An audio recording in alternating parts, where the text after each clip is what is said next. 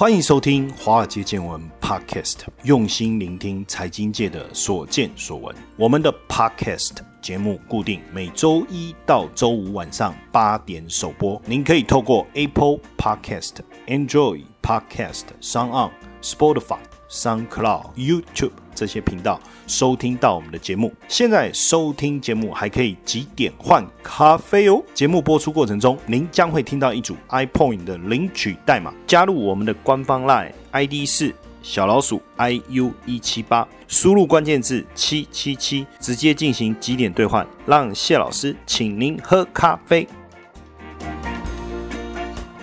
好，大家晚安，欢迎收听《话界见闻》Podcast，我是古怪教授谢承彦。OK，那。拜登应该是确定进入白宫了了哈，这应该也没有什么悬念的吧？我觉得。那当然，在呃 CNN 报道，在川普时期啊，中国是被视为美国政府最大的政治跟经济的敌手。虽然大家觉得说拜登没有像川普加拐了哈，就是说川普讲话很狂嘛，又不可预测嘛，但是也不要期望他上任以后啊，对中国科技战会有松动哦。哦，那未来中美之间的科技战应该会着重在。四个主要的战场哈，哪四个主要的战场哈？包括五 G 网络、量子计算、人工智能跟生物科技。当然，今年发生这么多事啊，尤其是中美之间的紧张跟不信任了哈。虽然说在今年一月双方有达成初步的贸易协定哦，不过一些经济上面的冲突，我们看也是没有真正的解决了哈。包括美国指控中国窃取技术嘛，还有给予国有的企业，就中国自己本身的国有企。业哈太多的特殊待遇，牺牲掉这个外企的利益等等，甚至有没有利用技术监视美国的国民，确实是美国两党一致认为的国安威胁哈，国安威胁，所以后面才会有这些制裁华为啦哈，什么让中企更难在美国证券交易所上市这样的一个情况哈。当然，中国未来一定也会想办法减少对美国产品的依赖，包括提高技术能力、自给自足、自己的核心。技术哈，在我们来看，拜登应该还是会组织一个国际联盟来挑战中国的国家补贴啊、外企人权还有智慧产权保障等等的问题了哈。不过最妙的是，当然就是川普哈，他在上个礼拜哈签署了一个行政命令，等于就是说，在拜登还没有正式接任之前，他还是不忘的继续。踢中国一脚嘛，哈，就很像我们以前在打架的时候，那个人被我们打到趴在地上，然后我们要走之前再补他一脚，这种感觉了，哈。那现阶段来看，当然这一个行政命令未来会不会被拜登取消，我们不知道；会不会翻转，我们也不知道。但是至少目前来看，势必还是会对中国的企业产生一些影响，因为它是禁止美国人投资中国大陆军方所掌控的企业，哈。那等于是限制资本流向这个陆企非常重要的一个关键。那这个行政命令是从明年一月开始哦，禁止美国企业或个人投资有中共军队背景的企业哈。为什么？因为他们觉得中共利用美国的资本进行军事情报还有其他安全机构的发展，对美国会构成威胁。其中三十一家企业被列入，他们认为是跟解放军有关哦，包括中移动啊、中国电信啊、海康威视这些哈。那他援用的援引的法案是什么？是国际紧急经济权利法，还有国。国家紧急法以及三零一条款所发布的这个行政命令啊，他在发布声明的时候，他是川普哈，他说因为中共与日俱增，利用美国的资金来进行资源开发哈，所以未来包括收集情报啊，哈，可能会开发具杀伤性的武器啊，然后对美国可能会产生国家安全的威胁，叭叭叭啊，诸如此类，反正就是讲了一堆一堆理由哈，一堆声明啊，什么什么什么什么好，那当然他就说为了保卫美国国土。跟人民，他从美东时间哈，二零二一年一月十一号上午九点半开始哈，禁止美国公司跟个人或拥有或透过基金来投资中国军队所属企业的股份，你必须在三百六十五天内完成撤资。OK，那川普这次的行政命令的三十一家公司，基本上有中方解放军的背景哦，包括像华为、中国电信、中国移动、海康威视、中国航空工业集团、中国铁道建筑集团、中国船舶重工集团、熊猫电子集团等等了哈。不过目前在看，就是说美国要如何执行这个禁令，还没有办法很明朗。但是如果美系的资金真的开始脱手，像中移动啊、中国电信这些股票的话，那个卖压大概也估计至少都是上百亿哈，上百亿什么？上百亿港币哈。比如说像这个中移动好了，五大的持股机构包括贝莱德，然后领航、象限基金顾问。道富银行、富达哈都是美资的金融机构哦，这五大股东哦合计的股份哦，如果以上个礼拜五啊收盘价接近哈五十块钱来算，持股市值是超过三百亿港币啊。那像中国电信，就以 H 股来讲哦，在香港的 H 股五大持股机构有四家是有美系资金的背景哦，包括花旗集团、贝莱德、纽约梅隆银行、富兰克林哦，持股超过四十。四亿股哈，那如果以上个礼拜我收盘价大概接近二点五元港币来看的话，价值也超过一百亿港币哦。所以如果这些都要调整，当然卖压确实会比较大，短期内对这些个股的股价一定会有一些影响。但长期对基本面来讲，当然没有什么冲击啦，冲击的是短线的一个股价的一个卖压哈。所以如果这些股票如果真的因为这样短线出现比较大的卖压的话，诶，我反而觉得就长期投资的角度来讲，是不是反而可以？逢低买进哈，那巴龙金融周刊哈，Barons 他就说这道命令要怎么落实，其实蛮令人怀疑的。为什么？有很多细节哈，比如说，哎，你给投资人一年的时间来出脱相关公司的股票，那一年的时间其实很长嘛。这中间还有一个问题哈，就是因为中移动跟中国电信是 MSCI 新兴市场指数成分股，那你的基金会会追踪这个指数吗？那如果你要我卖，可是 MSCI 把它放在指数内，那这样我要怎么去做调整？这是一个很大的问题啊。那这样子我我要怎么分配其他的资金，对不对？那这道禁令有很多细节，就像我刚才讲的这个问题，还有是不是只适用美国境内？它如果是在境外设立的呢？那有影响吗？那当然，就是说，我们看到这个制裁，我们我们也了解，就是说，这么长的一段时间以来，包括对华为的制裁被中兴的制裁，那也让中国要积极的去美化。我觉得这个下去，那更是要这么做了了哈。但这一定要这么搞的了哈。不过，就像任正非最近讲，他说，中国晶片设计能力虽然全球居领先地位哈，不过真正晶片制造最厉害是在台湾。为什么？因为制造设备也好，基础工业也好，化学制剂也好，其实他们都没有办法。目目前是遥遥落后哈，那就像说现在能够制造 EUV 就极紫外光刻机的公司只有一家，就是荷兰的光刻机巨头爱斯摩。现在中国也要投入很多资金来去研究这个光刻机哦，但我觉得说真的也没那么容易了哈。那这个 EUV 是荷兰的公司啊，那就卖给中国大陆就好啦，对不对？而且 ASML 进入大陆已经超过三十年了，那为什么没办法出口这台机器？其实很简单，你知道二零一九年的时候啊，美国国务卿庞贝奥。就去访问荷兰，跟荷兰政府施压，说不可以出口 EUV，就是极紫外光刻机给中国大陆哈。而且二零一九年七月的时候啊，荷兰的首相去访问美国，白宫的官员也跟他展示一份情报的报告，说哎，如果大陆获得这个光刻机的话，可能会怎样怎样又怎样。哦，那一看到吓到，所以访问不久以后，荷兰政府就决定不再签这一份许可证。哎，所以从此之后，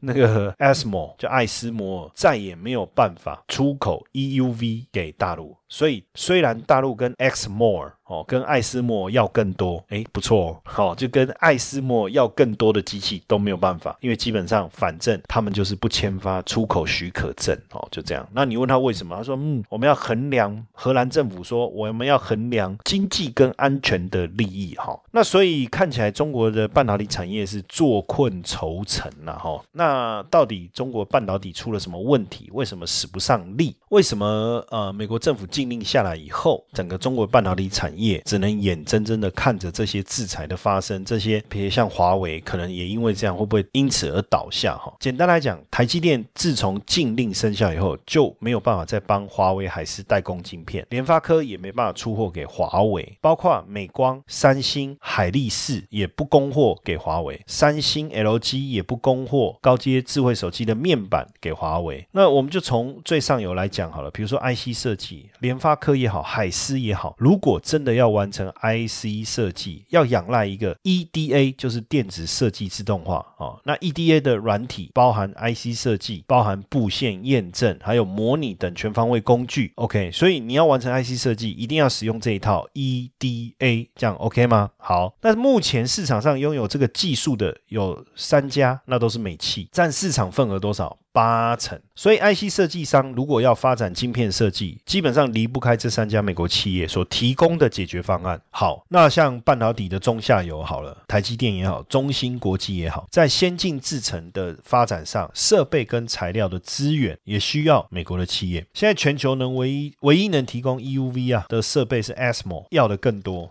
那如果半导体业者想要往更先进的制程发展，一定要跟他采购设备啊，对不对？那这样的半导体设备商。还有规模比较大的，像应用材料，还有像这个科林研发，还有这个东京的威力科创。还有科类这几个业者，包含 SMO 在内，就占了市场将近七成的市占率了。所以想请问一下，那这样子，如果他们不愿意供货，有什么解决的办法？那就算不是美国企业的供货，因为你刚才讲这百分之八十，还有百分之二十，这百分之七十，还有百分之三十。可是问题是，这些国际大型的企业，即便不是美企哦哦，比如说欧洲的企业，他们也签订了瓦圣纳协定，他们也签了这个协定，叫瓦圣纳协定。这个瓦圣纳协定。是由美、英、日、韩。等主要国家签署，原先是要以管制传统武器跟军商两用的货品出口的条约为主。那后来修订以后，增加包括管制敏感性高科技输往哪些地方？中华人民共和国、北韩、伊拉克。OK，没办法，就是有这个协定，叫做瓦圣纳协定。哈，目前有四十二个国家有签署。所以你看哦，如果是敏感性的高科技，你要输往中国可以，你要经过申请，而且要合可。这就是为什么华为的禁令一棒打下的不是华为。而是整个半导体的发展，因为有太多的技术设备跟材料都掌握在美国的手中了哈。那当然就有人形容说，这个很像金庸，有没有？他不是《神雕侠侣》里面有个剧情，那时候那个王重阳就是全真派的祖师爷，在做那个古墓的时候，有一个机关叫断龙石。那只要断龙石放下以后，砰，门一关，你就没有其他通道可以离开了。那当时王重阳设计的目的就是说，万一敌人来攻的时候，我就玉石俱焚，对不对？OK，那杨过跟小龙女当时不是就被困在这个古墓里面嘛？然后想说，完了，杨过跟小龙女就要待在这个墓室里面哦，就一直到终老这样，甚至就就离开人世，对不对？那一男一女两个人，对不对？就脱光光在那边练功这样子哈。当然刚开始还蛮兴奋的练嘛，练到后面可能久了还是无聊。怎么练就是同样的对象，所以就开始想啊，可不可以离开？然后杨过一定想说，看可不可以离开这里，要不然每天都跟同一个，看可不可以离开这里，对不对？好，结果就发现了一条可以从水路离开的通道，对不对？哇，就救了自己，救了小龙女这样子。好，所以当然大家就形容说，大陆的半导体现在就是好像被困在墓室里面，然后那个断龙石这个机关被放下，所以他们完全没有办法可以离开。可是也未必啦，哈，也未必会不会最后真的像杨过跟小龙女一样找到那那一条可以从水路离开的通道？或许也是一个机会。当然，你没有被困住，你没有被困住，你就不会去试看看能不能走出那一条困境嘛？哈。所以，像今年七月的时候，任正非到一家名校演讲的时候，他就讲说，美国希望大陆死，华为死，但是求生的欲望可能可以让他们振奋起来，找到自救的道路。哈。那这一条自救的道路到底能不能被开通，不知道了。哈。但目前看起来，已经很多业者出问题，紫光集团、武汉红信，反都因为这样子财务危机嘛。那未来真的能不能让置之死地而后生，因为这样，然后扭转了整个中国半导体产业的发展。杀不死我的，必使我更伟大，对不对？好，你没有杀死他，反而可能让他更强大。不知道，反正至少也了解一下目前整个美中之间的状态是怎么样，也希望对大我们观看世界局势有一点帮助，好不好？等一下下一段会来邀请到神秘嘉宾来帮我们开示一下哈。当然，大家别忘了到我们华尔街见闻脸书粉丝页哈，在每一集下方留言，看一下你这一集听完以后有没有什么心得感受，好不好？多一点互动嘛，给我们一点鼓励，好不好？OK，好，等一下回来。谢晨燕老师寻找接班人计划，操盘领航员，开创斜杠收入线上说明会，搜寻赖好友 at iu 一七八，输入关键字八八八。好，第二段回来哈，我们今天要介绍的这本书，它的书名叫做《股债双存获利六堂课》哈。那经过很多名人的推荐，比如说谢承彦。就是我自己哈，还有这个哦，非凡电视台主播刘柱华，哦，非凡股市现场主持人郑明娟，明娟姐，连黄世聪也推荐，还有孙庆龙，投资家日报总监，以及我们讲美魔女，也是资深财经节目主持人邱庆怡，她也特别来推荐。那这本书真的不简单哈，既然是这样，我们就把作者直接找到现场来，来，有挺好，跟大家打声招呼。各位华尔街见闻的听众朋友，大家好，陈彦哥好。好，这本书是由经济日报出版，这个书的封底有一段我觉得蛮棒的哈。我先跟大家念一下。那为什么我敢念？因为封底你没买书也是看得到嘛。好，所以我们就还是念了一下。新冠肺炎的病毒让联总会乱了方寸，三度降息的结果带领全球迈入零利率时代，背后代表的是以往投资模式已经不灵光了，投资报酬也将跟着沦为。归零高哇，听了好难过，那怎么办？好，所以在这场大恐慌当中，知名财经直播主，首先我们要先承认，廷浩每天很认真的做直播哦，粉丝观众很很夸张哎哎，一场一两千人在看直播哎，这个比电视节目还厉害的呢哈。那他一路老神在在，就这一次的大恐慌，他是老神在在，因为在二零一九年年底股市创新高的时候，哎，厉害了。他已经配了避险型的债券，诶，这个什么叫避险型债券？大家可能不懂，对不对？没关系，买书看，里面会有写。好，他说除了股票以外，你还要有配息的债券纳入资产配置哦。就是这句话很重要，因为在这六堂课里面，第五堂课跟第六堂课哦，我稍微说一下哈，因为他第五堂教大家怎么存股。好，那这个我觉得买书看就好。我觉得在节目里面，我不想花时间多说这个，是因为这种书慢慢看，你的观念建立会比较完整，好不好？因为他把怎么存股要，哎，要不要停利啊？长都是要不要停利啊？殖利率不高，要不要存呐？哎，那如果我重压 ETF 泡沫破灭会来临吗？哎，这个问题都问到大家的心坎里，所以你买书来看，每次看到他的书的价格时候，我忍不住要再念一次。你是要叫我们吃什么？一本书定价三百块，你才卖两百多块，我这个叫贱价，这个扩张自己的市场，对，真的是太可怕了。所以为什么书这么样的有内容，还这么佛心的价格？然后呢，再来第六堂课啊，我觉得很重要。我也，所以我我想说，最后一次找他来。不是不是，这个是超了。应该说，一个一路好走哈啊，真的？啊，是最后一堂课啊，哦不对，哎，真的是最后一堂课哈，因为我们六堂，这已经第六堂，做好资产配置好。但是说真的哈，到底什么叫资产配置？首先第一个问题啊，我一个月好了，我们就讲很多的年轻人毕业进入社会工作，我们不要用廷浩做举例啊，我们就一般年轻人做举例，他可能月薪三万五，我觉得应该算蛮不错了。我那时候，哎哦，我那时候毕业出来是五万，好吧？啊，这么高啊？对啊，奇怪啊，这个年代不同啊，这个。现在年轻人真的不好过，辛苦啊，真的。好，那薪水也不不过才七万多而已。对，哎呀，真的是，所以你看，真的不一样啊。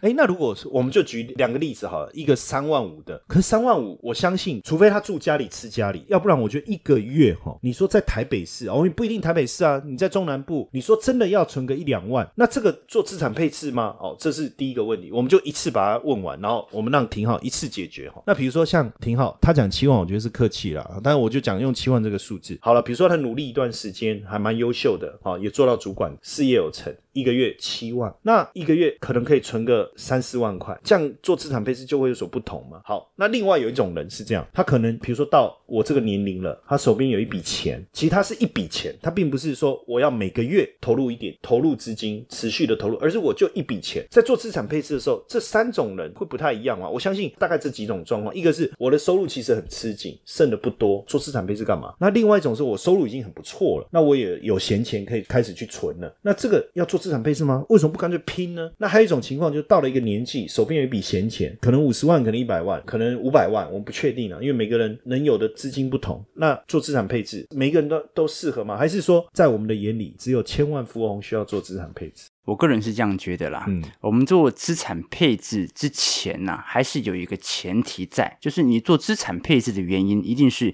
你希望你所架构的资产配置可以为你带来一个稳定的财务状态。这个财务状态可能是有稳定的现金流，也有可能是你预计每两到三年就可以赚一个景气上的价差，或者说你每一年每个月你都可以拿到一定的房地产的租金收益嘛。每个人因为资产配置的不同，你拿到的那个目的不同。那我这边呢，进行资产配置的建议的时候，用一个最简单的方式，叫做所得替代率来做一些延伸。什么叫所得替代率呢？就是你目前得到的一个月薪，跟你退休之后可以拿到每个月拿到多少的现金流当中的比例。如果你的月薪是五万块，你退休之后每个月可以拿到三万块，你的所得替代率就是六成嘛，就是六十趴嘛。那我的目的，我出这本书的一个最主要的一个方式，就是帮助各位，让你从六十趴变成百分之百。我个人认为，财富自由的定义，并不是说你真的要有多少钱几个亿，而是你退休之后的收入跟你当下工作的收入是一模一样的话，我个人就认为哇这就是财富自由。这屌这屌！如果我退休之后每个月还有这么多，那我真的爽到爆。对，所以如果以月薪五万块作为你目前的收入来看的话，你退休之后劳保加劳退可能加起来差不多有三万块嘛，还有两万块，你是不是要想办法补回来得？想办法。那我的工作就是帮助你找到这两万块，以两万块每个月要拿到两万块。如果以殖利率五趴的一个股票来计算的话，你的存股总资产要有四百八十万。所以，观众朋友够清晰了吧？你现在没有钱没关系啊，你在退休之前，你给自己设定一个目标，你要存到四百八十万，然后退休之后，你每个月所领的现金流就跟你现在的薪水一模一样，这样就是财富自由了。四百八十万并不是一个多大的一个数目哦，是真的有机会达成的哦。所以我认为做任何投资之前，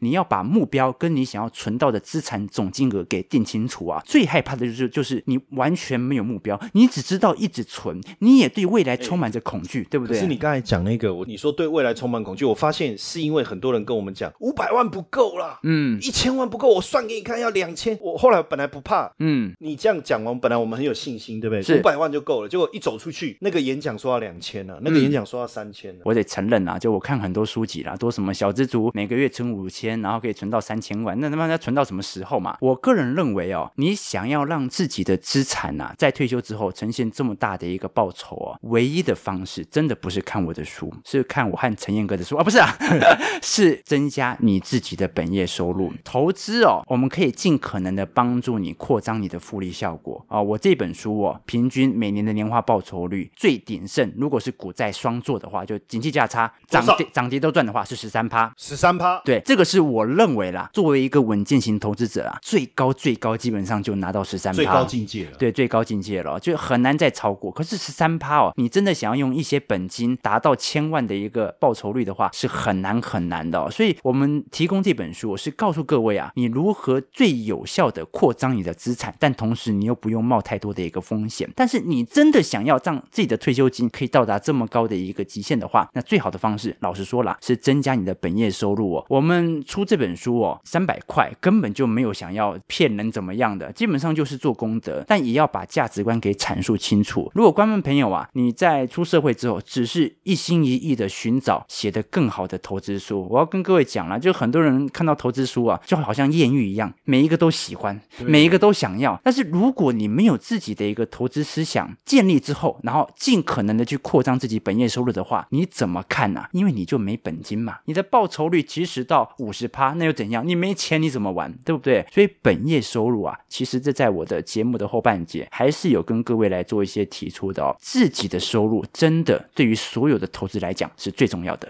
嗯，因为实际上我这本书我翻了半天哦，前前后后我这样看，少了一个东西啊，你知道少了什么？你的签名，不是，因为一般像我之前看到有个作者就很夸张，什么从破产到千万之路，就他的书名就很 over，嗯，哦，什么神奇五四三操盘法，哎，那好像是我的书。那这本书我说我翻前前后后，哎，没有那种我夸我们就很务实的做一些讨论。的做一些讨论。那我觉得这是我很欣赏的地方，不要像说什么从破产到千万之路。嗯，哦啊，什么不懂线图照样赚，对啊，我二十三岁，我鼓励年龄两千万呢。对，然后什么这一类的哈，当然这一类很吸引人，啊，对，看到哇中就想买，嗯，哦，但内容怎么样我们不确定了哈。但刚才我讲什么不懂线图这样钻，那个什么神奇五四三选股法，那个是写的不错了啊，对对对哦对对，这这两本都写的不错啦。能可能还 OK 哦，但大家就会觉得说，哎，好奇怪，我就觉得说他就没有特别去描述这一块。可是实际上，我们是呃认真的去看这本书，其实写的很扎实。那里面有一个很重要的是现在大家很关心的，哎，很巧也搭上现在政府开放零股交易。是，哎，这里我很好奇，这个我觉得不要再等去买书啦，我我觉得赶快，大家也很想赶快知道，因为买书还要网络订嘛，好，那可能隔天才会送到。我们是不是可以现在马上教大家盘中领股的交易心法？其实最简单的一个方式，我个人认为啦，现在呃我们在录影时间呢、股市是处于一个非常高基期的水位，所以你说要买零零五零啊这些由全指股或者零零六二零八由全指股所组成的 ETF 哦，基本上价格都偏贵。你买零零五零哦，你也不太可能是为了它的殖利率啦，你就是想要赚它的资本利得、景气向上的空间嘛。那现在股市就明摆着高基期给你看，你还硬要买，那不找死嘛？所以我认为啦，啊，现在是不适合做这些全指股类的一个建仓的长期建仓。那有什么样的一个标的是适合我们去做建仓呢？第一个最简单的就是你很想要做短期投资的高价股，这些高价股哦，那以前呢、我一直很想当大力光的股东，终于在实现你的梦想，终于在现在实现我的梦想了，就是这些高价股你本来就买不起，你想做短期投资，但是你一直没办法做，现在有有机会了，因为盘中零股交易开始了嘛，相较投资的效率化更好，更容易买到了。第二点呢，我建议各位的就是去购买这些配息型的 ETF。为什么我还是又回来 ETF 啊？都已经零股了，我还买 ETF？刚才，我老实跟你讲了，讲实话，我们会选择买零股，一定就是自己没什么钱，这个是我们买零股的最共同的一个共识哦。你没什么钱，你想要分散自己的一个个股风险的话，最好的方式还是买 ETF。有很多的专家跟你说，你没有钱，你更要搏啊。那我只能告告诉你说，你搏，你只会更快的把它输光而已。为什么呢？我们刚讲过，股市是长牛吉熊，你以为未来一两年都是多头市场，搞不好也真的是，你就以为自己不会被套。但不好意思，看一下今年三月的产力，是不是把二零一八年、二零一九年所有建仓的人瞬间给套了起来？所以，观众朋友哦，做长期投资一定要把景气投资思维纳在你的资产配置的策略当中，永远都是景气思维排第一，个股的财报面排第二，那第三项才是根据你自己的操股的策略、自己的一个操作上的策略来做一些演变，所以是有先后顺序的，千万不要觉得你看到一家公司的财报好，你就疯狂的买入。如果公司财报好，那我只要找过去十年 EPS 稳步向上的持续 all in 就好了吗？但你就会发现哦，这一些操作方式它并没有把系统性的风险纳入其中。所以总结这本书啦，简单来讲是我们是讲一个非常宏观，我不包准你会大赚，但是我包准你一定会稳赚，这个是我的操作方式。嗯，以前我我我有个朋友很有趣哈、就是说他不喜欢身上有零钱有铜板，然后呢，因为以前又不实行什么刷卡这些，所以他出去一千块九百五，他五十块就是存起来。嗯，他回到家就会把所有的铜板全部从皮夹口袋全部捞出来，然后就丢到那个存钱筒里面哦。哎，我觉得这个方法不错，所以这样慢慢慢慢的呢，你这些钱存起来，那以前存起来要干嘛也不知道。嗯，哎，现在这些铜板我就真的拿去买铜板股，哎，是。诶，真的就是小钱致富其实的概念。他在之前我还不那么建议，但现在哦，因为许多的券商哦，已经把手续费只调降为一块了哦、我们之前讲嘛，金融股基本上你只要省下一杯的饮料钱，你搞不好当天就可以买一股了你刚已经喝了一杯了。啊！对对对，就你你可能只要省下一杯饮料钱，你就可以买一张买一股的金融股，对不对之前我不建议，是因为因为很多券商会怕会觉得啊，你这样子买太少，手续费不划算，对会设二十块最低的下限。可是现在哦，一块啊，都一块哎，所以你操作起来也是非常的方便。就今天想要喝饮料，不如想一想，要不买一张国泰金啊，买一张富邦金，饮料下次再喝。对，好这是一个非常好的后饮料储蓄啊。也喝了，国泰金也买了，哎，啊对对也不错啊，对对对也不错了，哦也刺激消费嘛。好，那请问大家，今天我们这本书的书名叫什么？大家知道吗？答对了，就是股债双存。那今天我们邀请到的这位作者叫什么名字呢？哎，答对了，就是游艇号。好了，我们自己玩那个自问自答的游戏，我都觉得自己好像当下在这边边看有多错愕，真的有点白痴了，到底有谁会答？我们还在那边答对了，这样子哈，OK 了，真的很开心哦，因为刚好这几个礼拜啊，我们花了点时间跟游艇浩在空中跟大家分享。我觉得出书是一件不容易的事哦。实际上，呃，我在二零一二年出了第一本是《神奇五四三选股法》，是我最认真写的一本书，第一本写的超厚的。然后写了好多东西。后来我很后悔，为什么一次把它写完后要出第二本好难？然后后来二零一三年我出了第二本《升级五四三操盘法》啊，我就把期货啊、选择权操作的经验写了一本书。以后我就发现我再也没办法出第三本，为什么？因为我会的我通通写完了，没有。而且那时候呃有一个想法，到现在其实多多少少还是有这种念头，就觉得说我们那么认真、这么努力，好写了这么多东西，既然只卖这么一点点钱，可是后来有一次我看了一部电影，有一个人他出了一本书，有一个后辈看了那本书以后，改变了他的人生。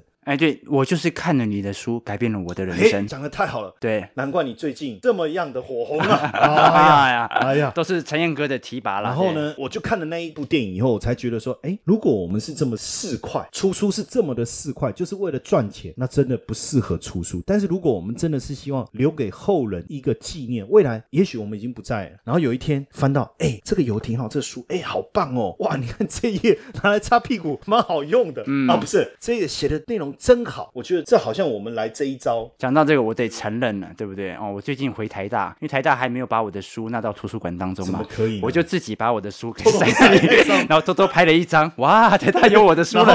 后结果要借书，哎，为什么没有那个借阅的那个条码？哦，不会了，很快的就一定会放上去，因为是这个国家图书馆到时候也会看得到啊。是是我那时候也是特地跑到国家图书馆那边找，找到了，赶快拍一张。说实在，心情也是蛮蛮蛮荣幸的啦蛮蛮开开心的说，哎呀，没想到我们的书可以在书架上。我觉得有时候出书啊，我们真的是也希望能够对社会有一些回馈啦。是哦那当然，我们也再次感谢廷浩啊，他愿意在他百忙之中，因为我再念一下，他很不很可怕、欸。经济日报专栏作家，维鼓励财经专栏作家，G Money 财经节目主持人，ET Today 财经号角主持人，Podcast 早晨财经速解读主持人，所以他也是非常非常忙碌的。那他还是愿意利用他闲余的时间，把他这几年来所锻炼出来的投资上面的一些专业的能力跟技巧，非常有逻辑的，而且字非常不多的。这本书看很快了啊，哎看很快，对对对。。但是我觉得有时候很快就看完的书，不见得只会看一遍哦。也许看完第一次，后面你还可以再细细我我很常建议观众朋友啊，如果可能太忙，买了也来不及看哦，你也可以放在枕头底下，长期下来哦平安的，概念。对对，可以保平安。而且有时候晚上有蚊子，有没有拿起来啪？对，哎，或者打蚊子很快有快。蟑螂啊什么的，哎对不对啪？所以你会发现呢，我以后的书会放在可能枕头底下啊、厕所里面如果照你啊，这样讲哦，我发现两百多块划算，因为又可以当电蚊拍，对又可以打蟑螂，对对不？对？然后有时候桌脚不够稳的时候，哎，拿来垫一下，多功用。有时候包便当也 OK 啦。嗯 我们不要这样子，讲到那个廷浩脸都快垮下来了。但这刚才我们这是开玩笑，应该是说一本这样的书的问世，其实背后代表非常多人的努力。哦，那我也希望我们的听众朋友们听完我们这几集的一个内容，给予廷浩正面的支持跟鼓励。现在很方便啊，你也不用出门啊，或所以书店都倒了，所以你就直接在网络上博客来，然后成品、金石堂的网络书店，PC Home 应该也有。对哦，打游艇号三个字就可以游艇。号，游艇号三个字，游三点水的游，庭是庭院深深的庭，嗯号是白告，所以很多人就说，哎，白告来了，就是嗯告白私利，告白 告白号，哎嗯，好像更好记哦。我还有以前呢，我准备要从政呢，我就常跟人家讲一个，真的真的，我哎、我我真的觉得，实际上如果他出来选这个四亿元哦，我跟你讲，一定上。我已经想好标语了，有你在，挺好的，有挺好。对，有有你在挺好。哎，你看你 slogan 都好，但是如果他去从政了，就又可惜了，因为财经界就又少了一名精英了。哦，嗯所以我还是很感谢他愿意留在财经界，一起跟大家一起努力。好，所以到这边我们再次谢谢廷浩，谢谢。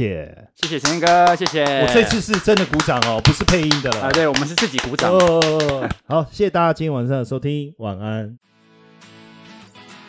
接下来就是我们今天的彩蛋时间。iPhone 领取代码 D 一三五六。活动详情呢，请到下方的说明栏观看。如果大家喜欢华尔街见闻 Podcast 的话，请记得给谢老师一个大大的五星评分哦。